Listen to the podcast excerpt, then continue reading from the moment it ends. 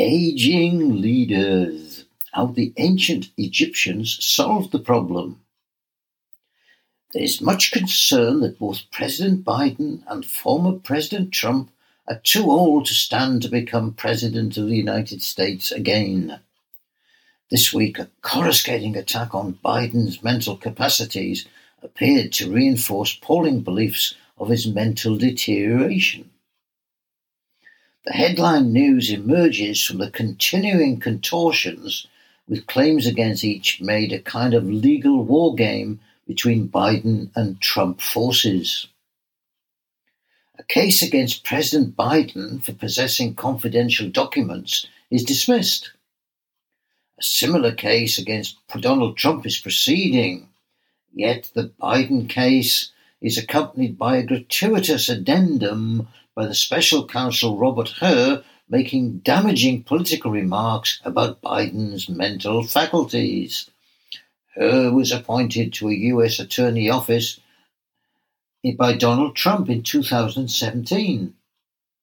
To add to the confusion, it was Biden Attorney General Merrick Garland who selected Mr. Hur as special counsel for this case.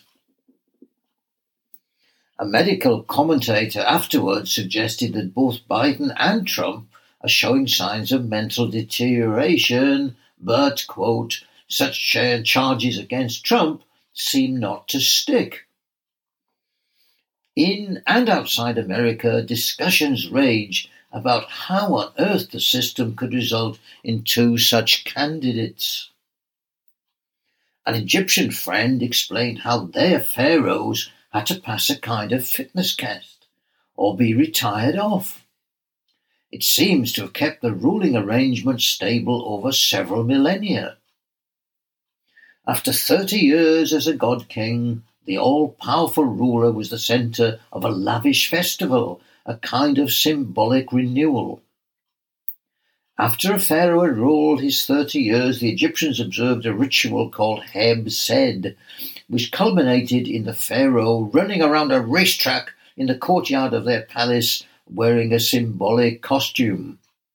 Heb Sed, or the Sed Jubilee, was one of the oldest and longest running rituals in Egyptian history, dating back more than 5,000 years, and known to have endured all the way through to the Roman conquest of Egypt in the first century before Christ.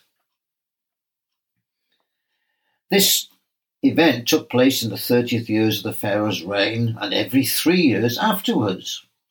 It was filled with sacrifices, crownings, and other lavish displays. The Heb Sed of Amenhotep III, for instance, featured the construction of temples and colossal, colossal sculptures all along the Nile Valley. The antics building up to the inauguration of the POTUS, thus the President of the United States, have some trappings of lavish ceremonies. Come to think of it, the term POTUS 46, thus Biden, does sound vaguely Pharaoh like. The thought of an updated Heb Sed to replace the elaborate American elections may be far fetched, but it conjures up some wonderful images.